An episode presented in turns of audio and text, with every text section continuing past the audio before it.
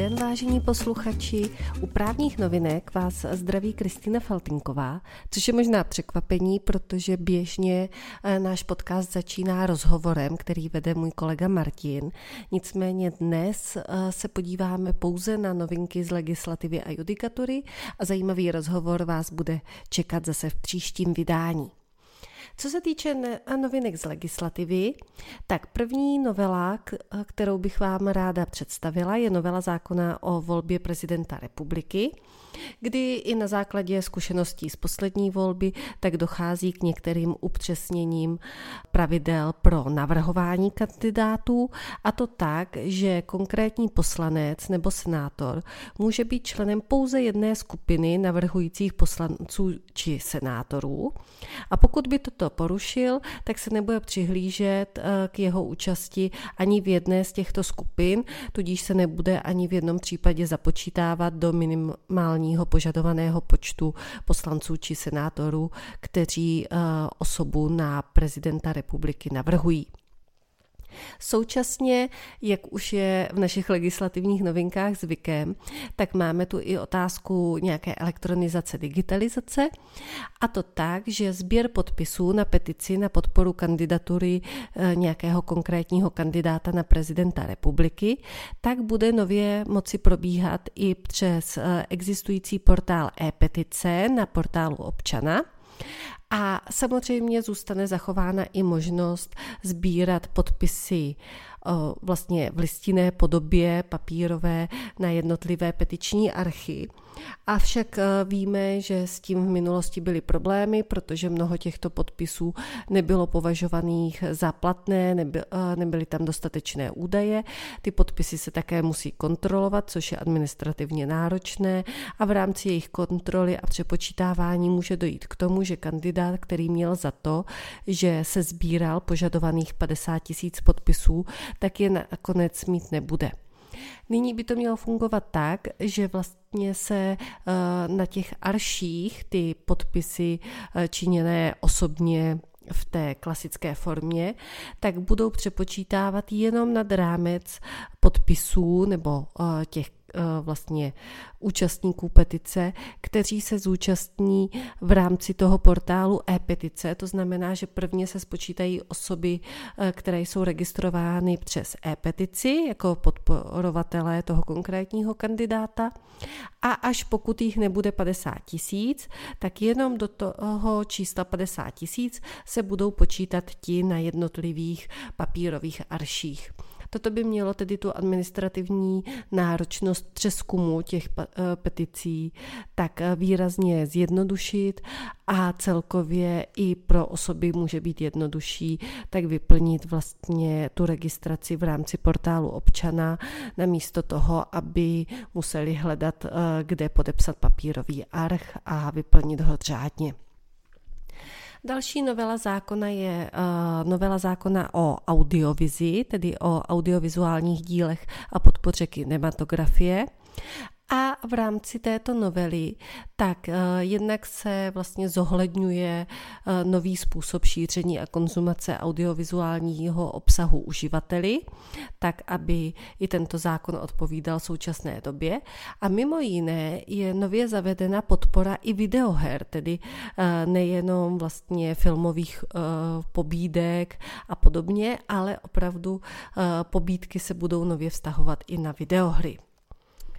Další novinka v legislativním procesu, kterou bych chtěla zmínit, je novela atomového zákona. Ta také vlastně zohledňuje vývoj v této oblasti a v rámci té novely se připravuje legislativa na nové jaderné technologie tím, že se zjednodušují povolovací procesy a vhodněji se odstupňovávají požadavky na různá jaderná zařízení a také se připouští možnost nějakých výjimek eh, ze zákona.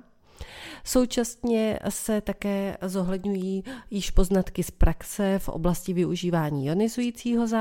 záření, také se implementují mezinárodní doporučení a také se upřesňují požadavky úmluvy o přístupu k informacím účasti veřejnosti na rozhodování a přístupu k právní ochraně v záležitostech životního prostředí, tedy podle Aarhuské úmluvy, tak, aby vlastně byla možná, eh, eh, bylo možné zapojení veřejnosti do procesů v oblasti jaderné. Tím jsem zásobu eh, novinek z legislativy vyčerpala a podíváme se, co máme nového v judikatuře. Máme tu rozhodnutí ústavního soudu, ve kterém bylo řešeno situace, kdy seniorka, která byla v minulosti odsouzena za podvodnou trestnou činnost, tak byla následně podmíněně propuštěna a v rámci toho podmíněného propuštění soud stanovil zkušební dobu v trvání pěti let spolu s povinností, aby podle svých sil zaplatila škodu, kterou trestnou činností způsobila.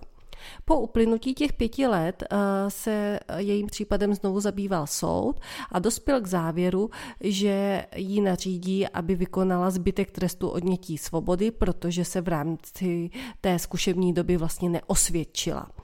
Došel k, za, uh, došel k tomu na základě toho, že se obrátil na poškozené z té její trestné činnosti s dotazem, zda jim způsobenou škodu jakýmkoliv způsobem nahradila a ti, kteří se ozvali, tak říkali, že buď si toho nejsou vědomi, anebo potvrdili, že jim opravdu nic uhrazeno nebylo.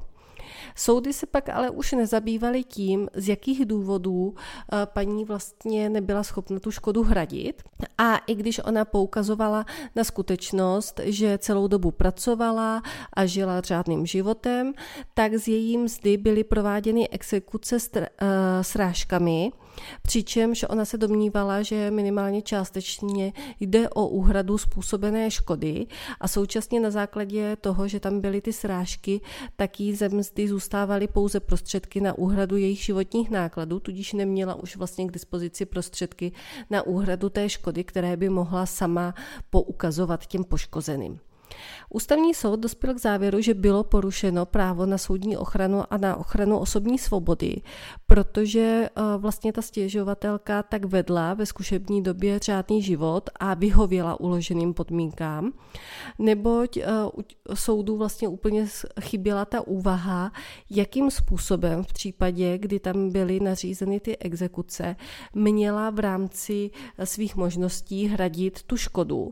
protože povinný v exekučním řízení tak nemůže ovlivnit, ke komu stržené částky putují a s, e, zároveň vlastně nemohla ani třeba sama zahájit vůči sobě exekuční řízení, ze kterého by jakékoliv finanční prostředky šly e, těm poškozeným, které poškodila tou svojí předchozí trestnou činností.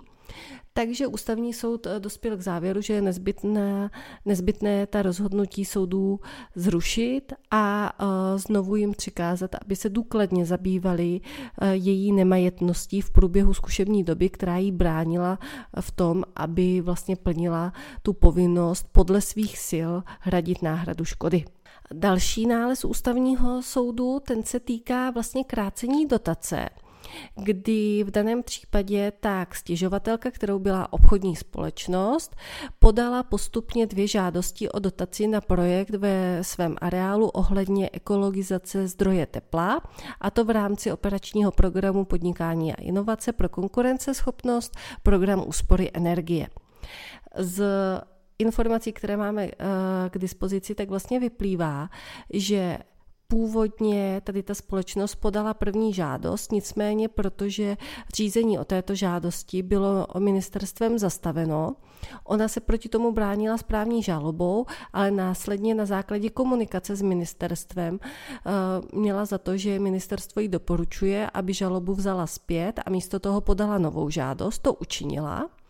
a ministerstvo její žádosti vyhovělo, nicméně následně zkrátilo dotaci o celých 100%, takže fakticky dotaci odňalo a to na základě toho, že požadovala úhradu i nákladů, které vznikly předtím, než žádost podala. Jenomže to se týká už té druhé žádosti a jsou to náklady, které eh, ona vlastně vynaložila po té, co podala tu první žádost,